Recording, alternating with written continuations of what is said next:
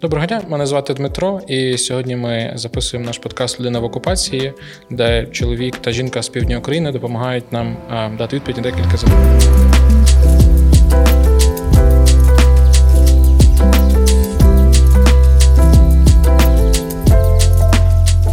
Отож, перше запитання до вас: що потрібно мати з собою обов'язково? Тобто, який умовний тривожний рюкзачок потрібно мати, коли ви живете в окупації? Доброго дня. Ну, я думаю, що склад тривожного рюкзака насправді не має дуже відрізнятись. Е, Чи то окупована територія, чи то зона бойових дій, чи то е, мирна територія. Але е, найголовніше це документи. Напевно, що ліки, особливо якщо ви знаєте, що без якихось ліків ви не можете існувати, їх треба запастися побільше тому що в окупації з цим дуже великі проблеми.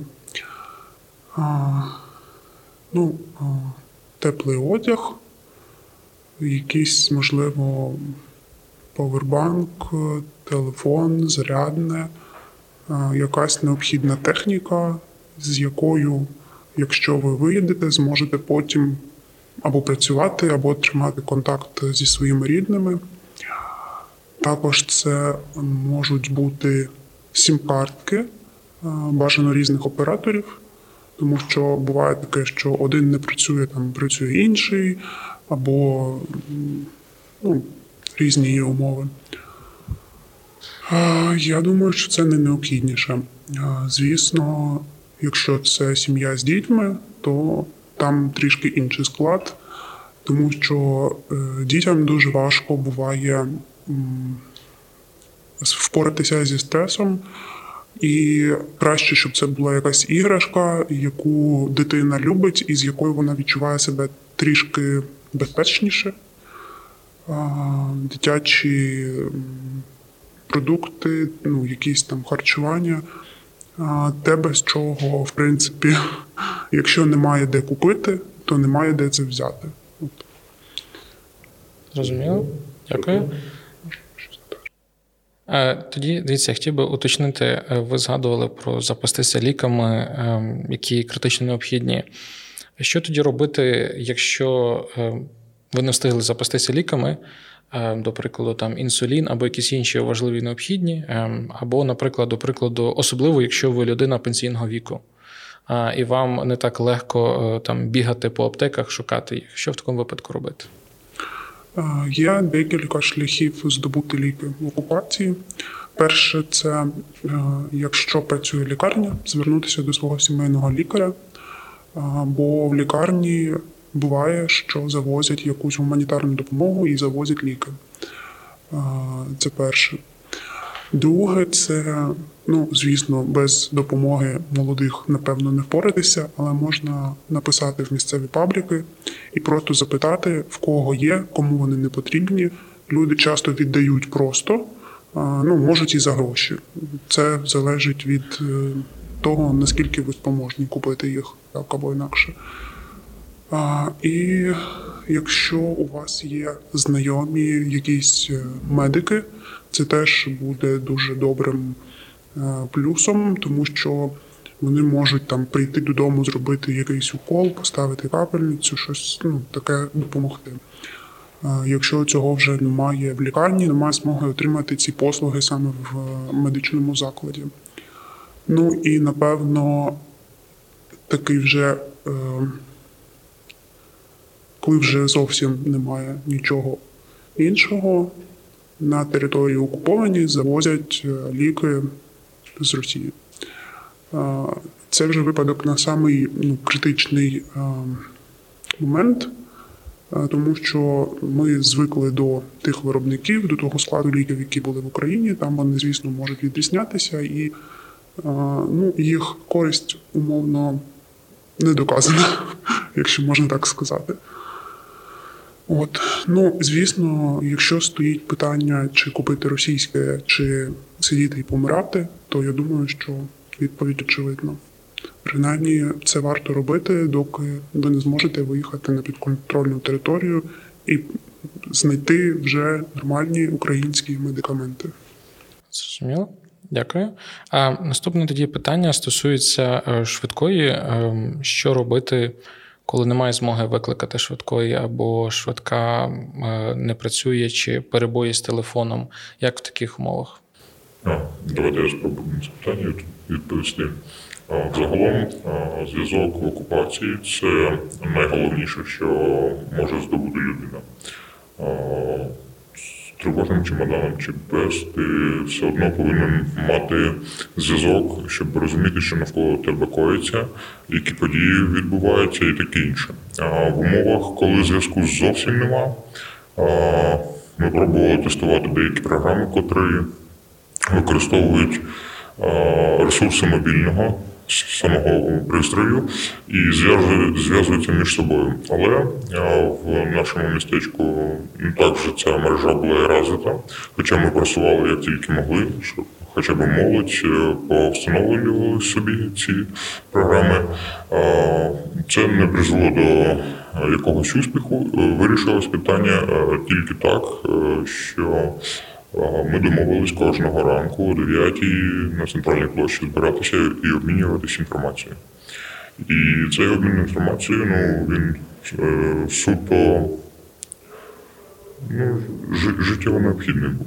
Бо е, багато людей, котрі не мали доступу, хто не міг прийти, вони жили в своєму замкнутому світі і чекали, коли з'явиться можливість подзвонити.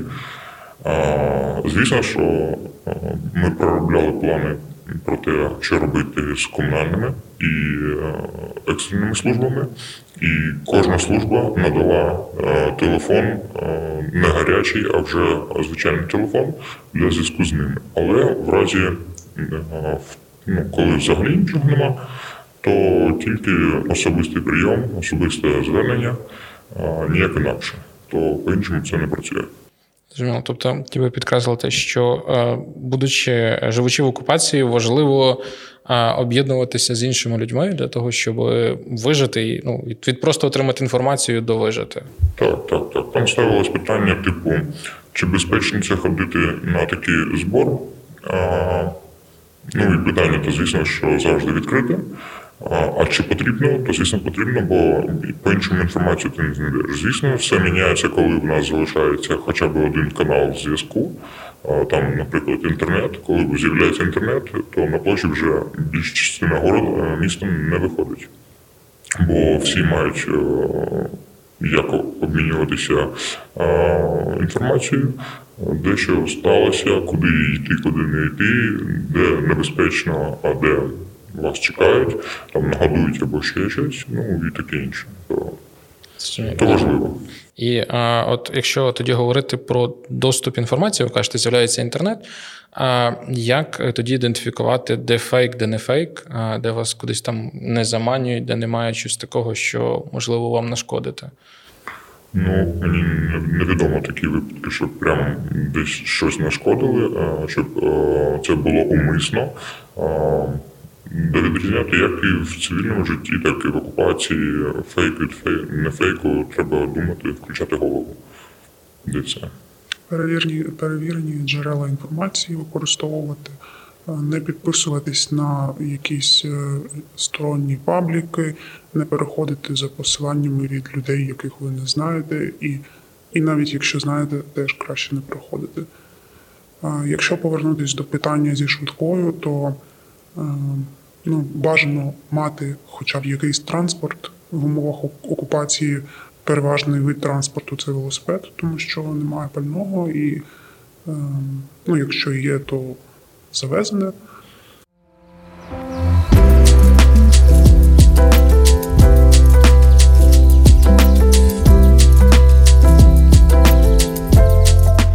Е, найважливіше потрібно знати пенсіонерам, які знаходяться в окупації або е, знаходяться в активній зоні бойових дій? Чи є якісь особливі речі, які варто їм знати, чи це так само, як і будь-якій цивільній людині? Ну, е, з пенсіонерами це, скоріш за все, найважче, як і з, малим, з малими дітьми, бо е, вони мало рухомі, мало подвижні. І на питання, чи готові ти виїхати з окупації, вони е, кожного разу зважують, чи зможуть вони це зробити. Бо якщо з дітьми там ти береш супроводжуючого і на свій страх і ризик, е, звісно, що е, виїжджаєш з окупації, то з пенсіонерами або важкохворими це е, стає питання набагато різкіше, тому вони вважають, е, що краще ну, залишитись там, де є, і ну, якось воно так. Якщо в місті працює банк, е, важливо звернутися туди для отримання е, карточки, для того, щоб можна було перевести туди пенсію. Бо більшість пенсіонерів її отримували готівкою, а розуміючи специфіку окупованої території, готівка не заїжджає. І рано чи пізно вони почнуть е, змінювати її на свою валюту. І якщо є така змога, оформити собі пенсію на картку, щоб держава могла хоча б якісь кошти е, виплачувати, бо е, пенсії і так мізерні в пенсіонерів, а продукти в окупованих територіях дуже дорогі. І просто щоб вижити, їм це необ- необхідно, просто необхідно. Така порада. Зрозумів, дякую. І е, наступне питання стосується комунікації з пенсіонерами, тому що е, дуже багато особисто моїх знайомих, е, вони, вони, які виїхали на підконтрольну Україні територію, е, вони були би раді з собою взяти батьків, як ви, як ви вже згадували, але е, вони з різних причин не хочуть е, виїжджати, тому що їм або важко, або вони бояться, що не витримають. Або дуже така часта думка, що там я отут народився, я отут і помру, і щоб там не було. А як правильно комунікувати дітям, внукам, як правильно пояснити пенсіонерам, що варто таки спробувати виїхати з цієї окупації? Ми особисто не маємо такого досвіду, на жаль, тому позитивного. У нас є негативний, якраз як і у вас, Дмитро. Ми не змогли донести до своїх е, бабусів та дідусів, що це необхідно, і переконати їх, щоб вони все ж таки наважились на цей ну, нелегкий шлях. Зрозумів. Е, Дякую за щиру відповідь. Гаразд, тоді наступний е, блок, хотів би, е, до якого ми хотів би, щоб ми перейшли, це комунікація з окупантами. І ваші поради, як комунікувати з окупантами, тому що рано чи пізно прийдеться там чи з їхньої ініціативи, чи вам прийти в якусь установу, як з ними комунікувати? Щодо комунікації з окупантами, то мій досвід був єдиний, ну, один цього раз, коли ми е, перед тим захоплених людей йшли визволяти. Е, Наративи у місцевого населення е, були такі, що вони не дуже були раді бачити окупантів, і е, десь з тиждень люди просто натовпом виганяли окупантів взагалі з міста. Незважаючи на те, що в них були, була зброя, була техніка і таке інше, е, розлючений натовп з гаслами українськими просто йшов і морально, мабуть, таки переламлював ситуацію. Але коли е, так сталося, що окупанти встановили блокпости на трасі, котра проходила повз наше місто, і вони полонили шістьох людей там. І ми не знали, яка буде доля в цих людей. Е, то натовп е, він готовий був піти і далі вирішити таким самим чином питання. Е, В цей момент було прийнято рішення дуже влучно, якраз прийшлось йти розмовляти з окупантами. Ми знайшли е, тих осіб, котрі змогли це зробити, і е, дізнатися хоча б долю цих е, людей і подальшу долю, що з ними планують робити. І після ну, діалогу з окупантами вони вийшли до натовпу і пояснили, що ну, заспокоїли е, людей, щоб е, ну, не було, е, як то кажуть, нападу на блокпост, бо вони могли це розцінити якраз так і відкрити вогонь по людях. Ми боялися якраз саме цього. Я зрозумів. Але от якщо так, е, акцентувати питання, як саме тобто, спілкуватися, чи якісь, можливо, декілька порад з того, що ви побачили чи почули, якщо людям вимушено придеться спілкуватися, що ви могли порадити? Та що порадити? Тут е, порадити дуже важко, бо ти кожного разу це якась лотерея, ти не знаєш, з ким ти розмовляєш, е, то цивілізовані правила діалогу в даному випадку не працюють.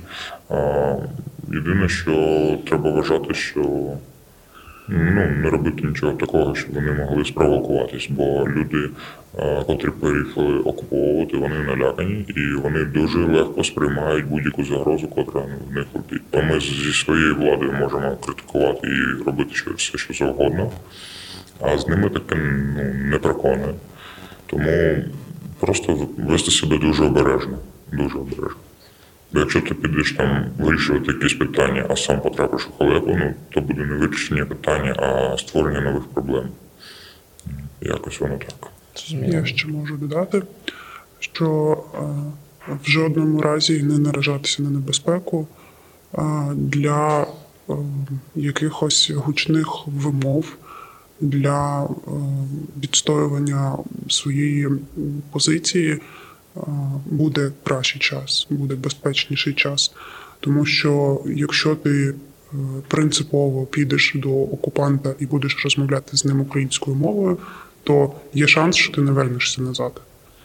Е, Тому треба якось це, ну це важко, складно. Треба це якось пережити, прожити, і коли вже виїхати, або коли вони вже підуть з нашої території, вдихнути на повні груди і дозволити собі жити звичним життям.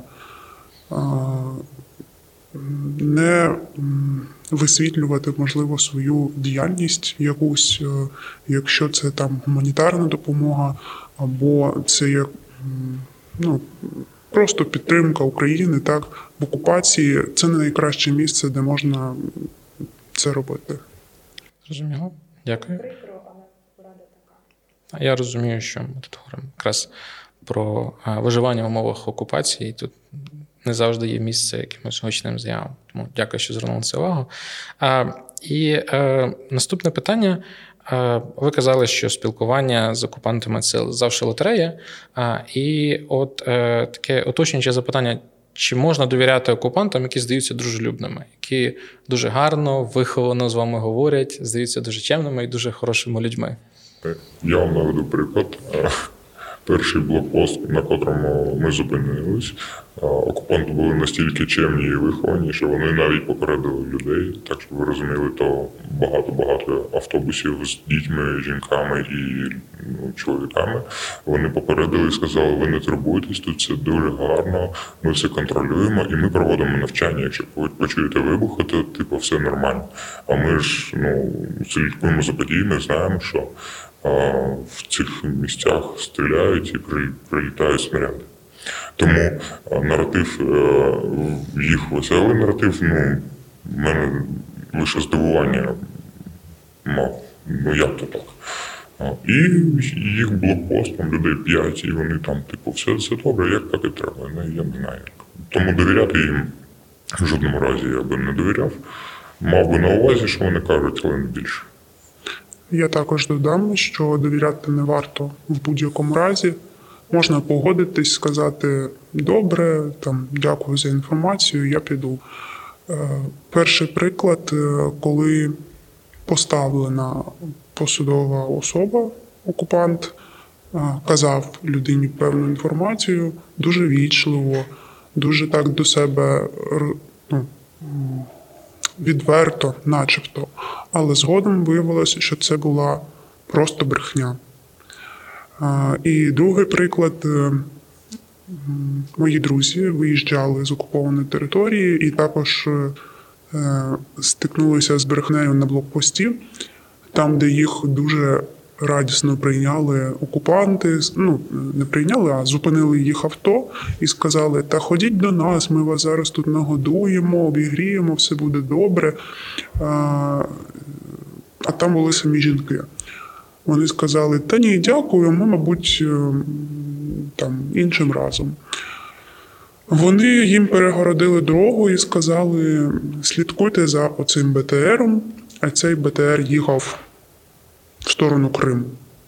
Тобто вони спонукали їх е, виїхати на російську територію, е, просто це приховуючи, умовно кажучи, що ми вам зараз покажемо шлях, яким безпечно виїхати. Е, Дуже їм пощастило, тому що вони відмовились і під видом того, що повертаються назад на окуповану територію, виїхали на підконтрольну Україні територію дійсно іншим шляхом, більш безпечнішим. Якщо б вони поїхали за тим БТРом, вони б вже були б депортовані в Росію. Зрозуміло. Добре, дякую. І а, останнє запитання в даному блоці: а, що є найбільш оманливим в умовах окупації? Е, Скоріш за все, е, найбільш оманливим в умовах окупації є відчуття безпеки. Деякі люди вважають, що якщо в цьому місті зараз е, нема вибухів, то їх не буде. Це дуже суперечлива інформація. Е, Звісно, що хочеться вірити, що воно так дійсно і буде. Але якщо ми подивимось на нещодавні історії, як воно було, і е, я не знаю жодного міста, звідки би пішов окупант без руйнувань. Це настільки прикро, що деякі люди ну, вони або не хочуть цього чути і бачити, або я не знаю як. то. І вони тішать себе ілюзіями, що може бути так, що окупанти підуть і нічого не зруйнують. Тобто це ілюзія, це обман.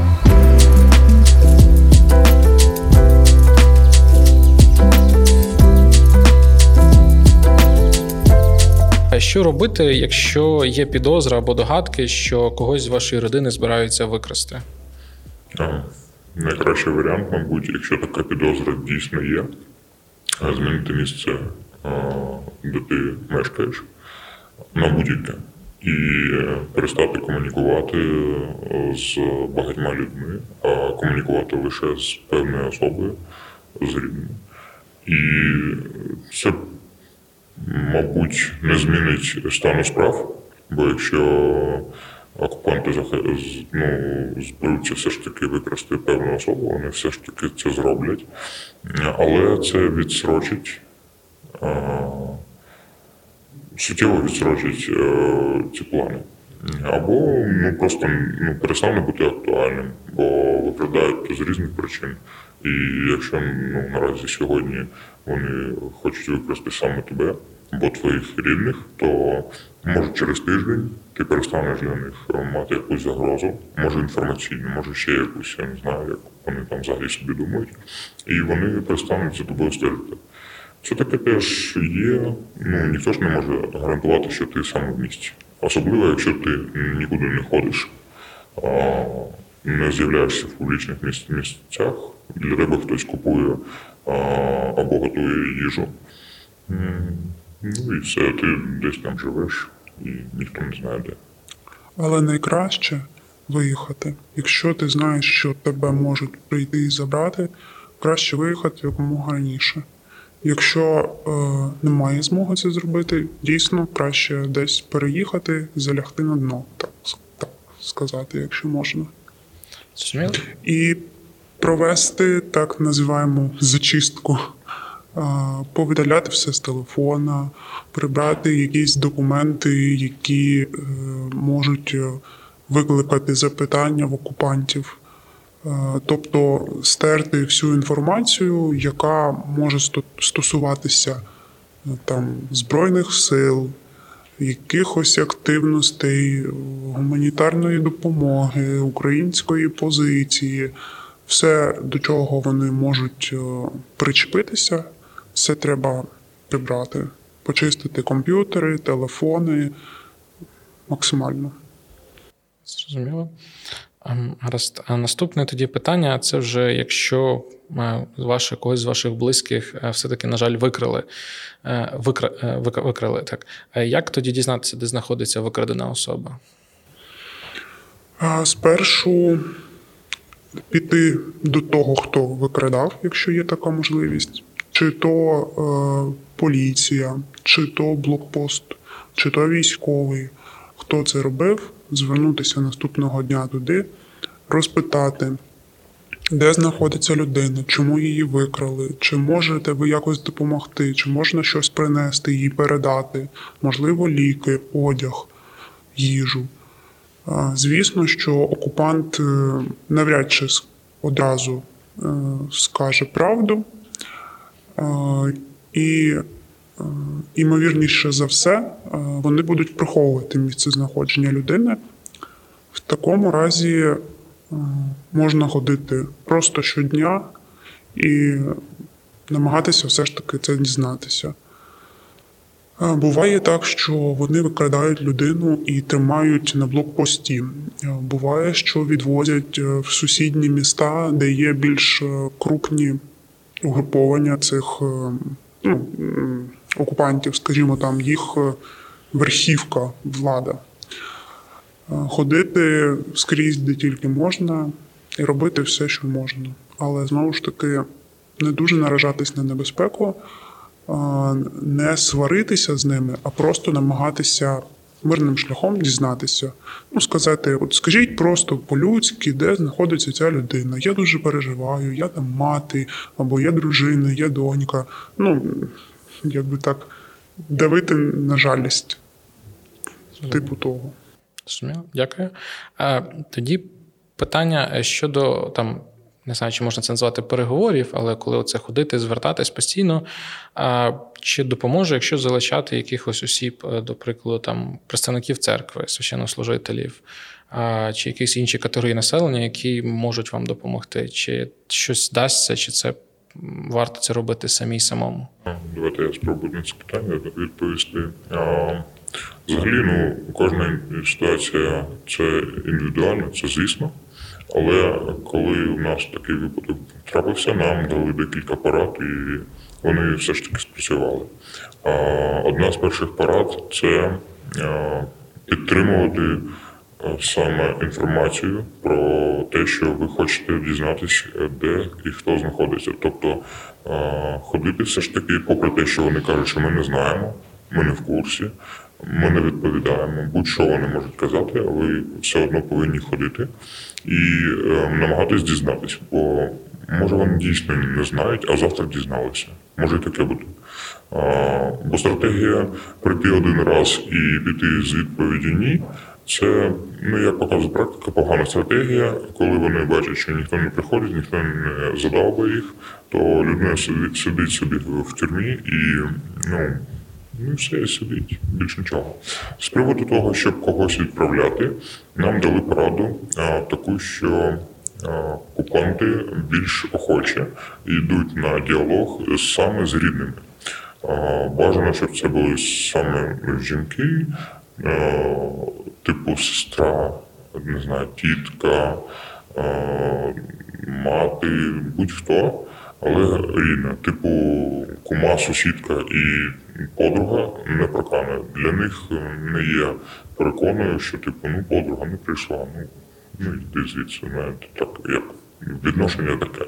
Тому, якщо залучати яких, е, якихось людей, то може спрацювати, якщо ми кажемо за священників, може, бо вони все-таки мають вплив на окупантів.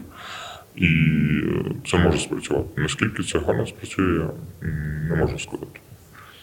Також є такий нюанс, що різні структури окупантів одна з одною не співпрацюють. І, умовно кажучи, людину можуть забрати військові, е, передати потім в комендатуру, а поліція при цьому взагалі нічого не знає. І в такому випадку треба ходити в кожну структуру і питати. Тільки так. Зрозуміло, дякую.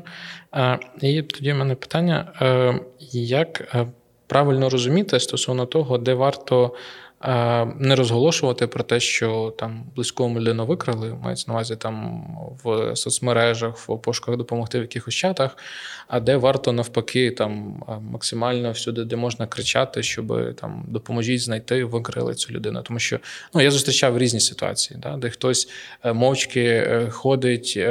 Ну, спілкується з окупантами, випрошує будь-яку інформацію. А є ті, хто там максимально по всіх чатах пишуть, по всіх соцмережах, що пропала така то людина, допоможіть знайти.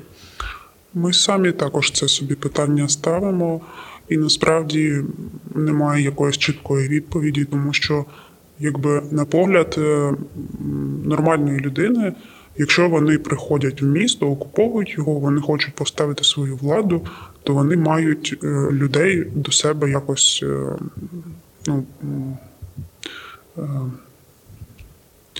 як це сказати, щоб люди їм довіряли. Але такими діями Завоювати довіру. завоювати довіру. Так, якщо вони приходять в якесь місто, то вони мали б завоювати довіру населення. Але е, ми бачимо, що такі дії, як викрадення мирного населення, вони не сприяють цьому насправді. І Одні люди кажуть, що вони дуже бояться розголосу, і це погано якби вплине на їх е, імідж, і типу, що вони дійсно якось думають про те, яка думка складеться в населення про них. А з іншого боку, якщо замовчувати, то це може призвести до того, що вони е, зовсім відчують оцю безкарність і вседозволеність.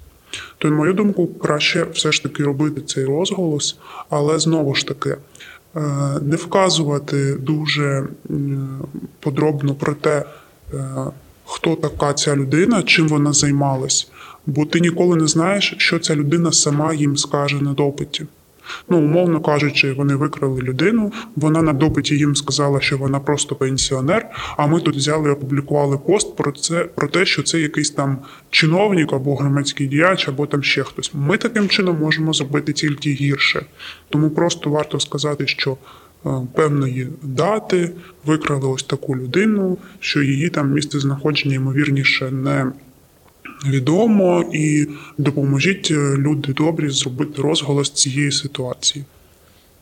Ну і е, зважаючи на те, що деякі історії е, мають за собою фінансову частину, тобто е, викрадають людей не за просто так, да, не за простим приказом, наказом, а саме через те, щоб потім з рідних е, взяти побільше грошей за визволення. То зважаючи на це, так, поменше даних в публікаціях, щоб не виявилось так, що вони взяли е, за дрібне хуліганство якогось там е, ймовірного чоловіка, а виявилося, що той чоловік да, там, е, має вплив. е, І вплив ну, на всю державу, і його багато де знають, і він в публікаціях з'являється у європейських чиновників. І звісно, що таку людину віддавати за мінімальну суму не будуть, бо багатьох таки відпускають, от відпускають, бо багатьох беруть ну, за дрібні речі. Беруть за дрібні речі, бо вони хочуть переконати, що вони там хазяєва. І якщо вашого рідного ну, все ж таки забрали і немає ніякої інформації, то, то треба це дуже обережно робити.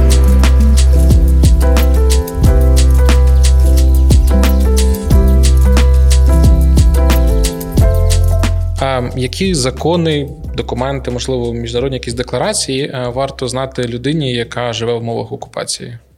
Е, Можливо, колись були якісь закони, міжнародні домовленості або ще щось, що могло стримати е, людину зі зброєю робити так, як він це не хоче. Можливо. Наразі ця війна показала, що жодні з домовленостей не працюють. Е, Ти знаходишся в небезпеці 24 на 7. Все. Це, це крапка. Ніякі закони не працюють на окупованій території. А, Окупанти не дотримуються ні законів е, України, ні законів Росії. Вони роблять все так, як їм забажається, або за наказом вище стоящої людини. Тобто якихось ілюзій про те, що там закони військового часу не діють. Зрозуміло. Добре, дякую. Наступне питання часто було в новинах про те, що ем, жителів, хто живуть на так званих е, ЛНР чи ДНР, е, насильно мобілізовують і відправляють в якісь там е, гарячі точки, як гарматне м'ясо. Ось і що робити в таких випадках, коли ви бачите, що у вашому там місті чи селищі проходить така насильницька мобілізація до лав окупантів? Наразі власного досвіду саме з цього питання ми не маємо, але е, державні органи е, дали роз'яснення якомога скоріше е, уникати такої мобілізації, або якщо все ж таки вдалося їм вас ну, полонити, бо це інакше трудно назвати, то виходити на зв'язок з СБУ і пропрацьовувати питання про. Ну, це буде по військовому здача в полон, а по цивільному це все ж таки визволення. Наступне тоді запитання: що робити, коли е, чоловіка чи, можливо, жінку е, змушують до ем, роботи, яка є е, для нього там непідйомна або надто важкою? Я поясню, наприклад, там змушують щось носити, коли там у вас є грижа або якісь проблеми з хребтом. Або я, наприклад, можу сказати за себе, у мене, наприклад, там є епілепсія, і я там багато чого не можу робити. Хоча зовні ну, я виглядаю там доволі здоровою людиною. А як тоді в такому випадку робити, коли тебе змушують до роботи, але ти це не можеш, або це потім тобі ну, дуже вилізе боком в плані здоров'я? Ми не мали такого досвіду, але можливо просто по-людськи намагатися пояснити, що давайте я буду робити щось інше, але не це, бо я не можу, я там не маю фізичної змоги. Можливо, це спрацює, але е, напевно ніхто того не знає, бо в людини, яка дає цей наказ, невідомо, що в голові. Що потрібно робити, е, чи як потрібно поводитись, чи е, як виживати, коли немає за що, чи немає як годувати сім'ю? З нашого досвіду ми дуже так непогано е, об'єдналися громадою і вирішили навіть такі питання, як е, як нагодувати пенсіонерів, котрі не можуть переміщуватись по місту. Деякі підприємці все ж таки готували їжу для тих, хто не має змоги сам собі заробити, купити або щось таке. Люди знайшли ті, які змогли цю їжу принести тим пенсіонерам, котрі ну, нуждались в ній. І таким чином вирішили нагальні питання про їжу, питну воду і е, ліки. Якщо, звісно, що все це є в наявності. А ви... Якщо це сільська територія, тут трішки простіше, тому що завжди є там якісь е, Е, там овочі, фрукти власноруч вирощені, якась птиця, яйця. Якщо немає грошей, можна обміняти свою продукцію на продукцію сусіда, якось так протриматися який час, допомогти один одному. Зрозуміло. Е, дуже дякую. Чи є тоді можливість комунікація, умовно кажучи, містян і селян е, стосовно взаємодопомоги, чи чули щось таке? Якщо є канали зв'язку, то звісно, і це напевно найкраще, що є, це комунікація. Якщо там працює мобільний зв'язок, або працює інтернет, е, хоча б один провайдер, або просто е, можна, ну, умовно кажучи, сказати, що я там буду у середу на на тій та локації, у мене буде те, те, те, коштує стільки, стільки, стільки, приходьте і беріть. Е, якщо не працює зв'язок, то краще десь зробити об'яву, щоб люди приходили і вони прийдуть, бо не так то й багато вибору насправді. А, Можу додати, що окупанти е, пропускали е, машини, коли окупували територію, машини з хлібом і молоком. Тобто зв'язок з населеними пунктами між собою на території був. Таким самим чином і овочі, фрукти ну, це теж мали змогу підприємці. Це все по домовленості, наскільки це буде вважатись колабораціонізмом. Якщо я думаю, що там доставка хліба це одне, а якщо ти ведеш вже власну справу бізнес і возиш ці продукти, нехай навіть і на окупованій території, але з Криму, я думаю, що це вже та, та планка, яка приходила.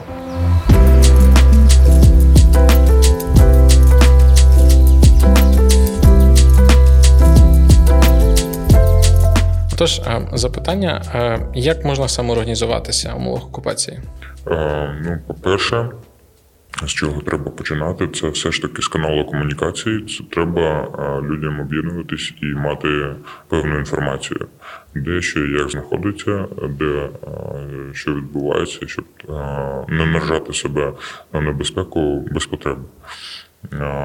Це перше. А далі ну, вирішувати питання по мірі їх надходження. В залежності від потреб і проблем, які є. То, наприклад, якщо ви знаєте, що на вашій вулиці живе самотня бабуся, то можна їй принести поїсти або просто запитати, е, чи потрібна вам якась допомога. Якщо у вас є транспорт, можливо надати комусь транспорт. Якщо у вас є зайві ліки, надати, ну, поділитися ліками. Також, е, якщо є змога працювати з владою українською, е, можна від них дізнаватися, які є потреби, чим можна допомогти, е, щось кудись відвести, у когось там щось е, ну, допомогти будь-яким чином. Зрозуміло. Я тоді хотів ще поговорити, чи можна якось самоорганізуватися, щоб спробувати там чи зупинити мародерство, чи хоча б зменшити його. І- взагалі проблема мародерства на окупованих територіях, е, наскільки вона є? Проблема мародерства взагалі виникає, коли зникають будь-які закони, і люди вважають, що вони можуть щось скоїти, не відповідаючи за це. Тому один з варіантів е, вирішення цієї потреби е, це було організувати патрулювання вулиць. Але це дуже небезпечно. На окупованих територіях це треба вважати. А, і ну, не. Це можливо, поки е, місто частково окуповане або населений пункт частково окупований. Бо тоді, коли повністю влада переходить до рук окупантів, е, вони признають е, лише себе і свої структури. І є ризик, що якщо цивільні люди будуть е, патрулювати або вести якусь діяльність в цей час, Е, Перше, вони можуть бути затримані окупантами. А друге, якщо цього не відбулося, інші люди можуть вважати їх колаборантами, що вони співпрацюють з окупантами. Можливо, і таке. А, Пане, Ігор, це е, цікава історія. А, не, не з окупації, але як тільки почалося масове вторгнення, до мене такий, моя квартира це був хаб, куди постійно приїжджали якісь волонтери, і військові, і люди зі зброї, і люди з різними там якимись там е, пакунками. І в певний момент до мене прийшла поліція, тому що сказали, що а, до вас викликали поліцію, сказали, що ви ведете підозрілу діяльність.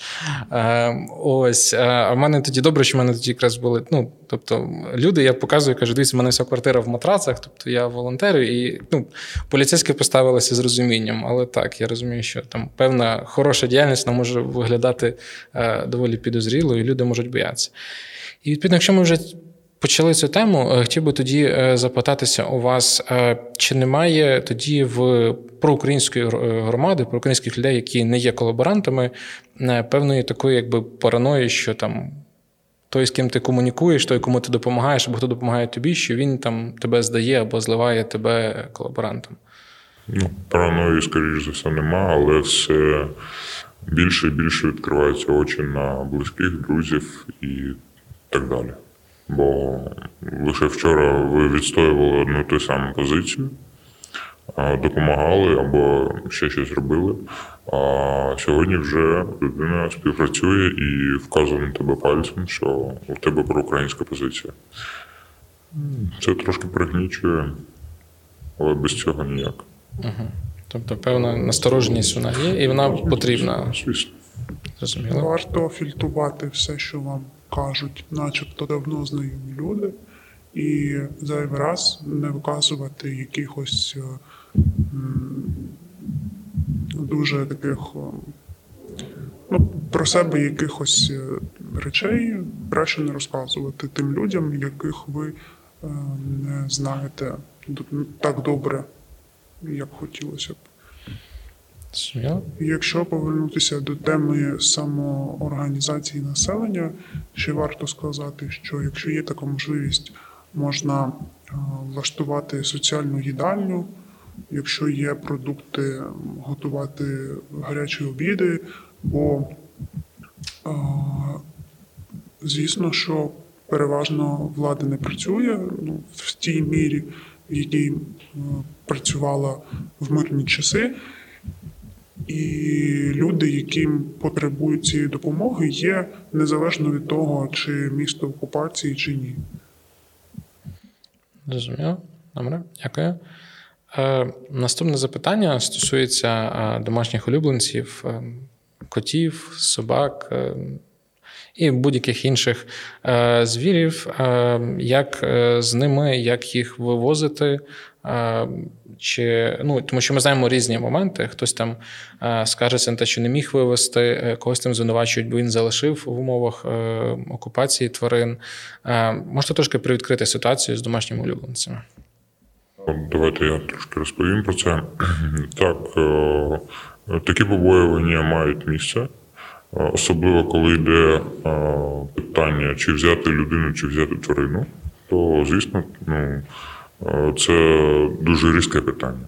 Але в цілому, якщо це організовано по-нормальному, да, і розраховане місце на нормальну кількість людей, люди спокійно беруть е, переноски е, своїх домашніх улюбленців і вивозять так само, як і речі свої, і самих себе.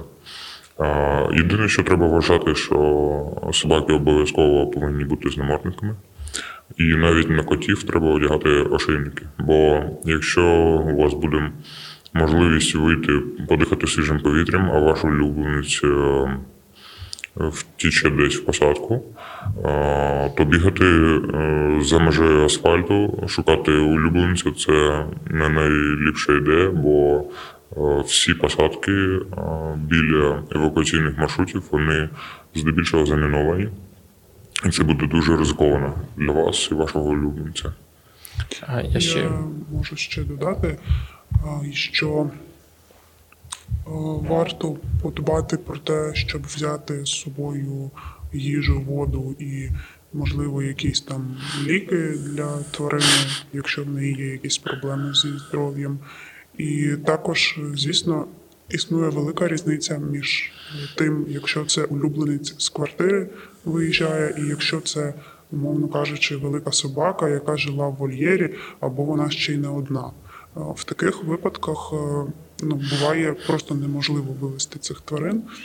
В такому разі треба подбати про те, хто може за ними доглянути там, на окупованій території, знайти когось, хто для себе прийняв рішення, що він залишається. Звісно, це ну, може бути важко, але такі люди є, хто точно знає, що вони не можуть виїхати, принаймні зараз.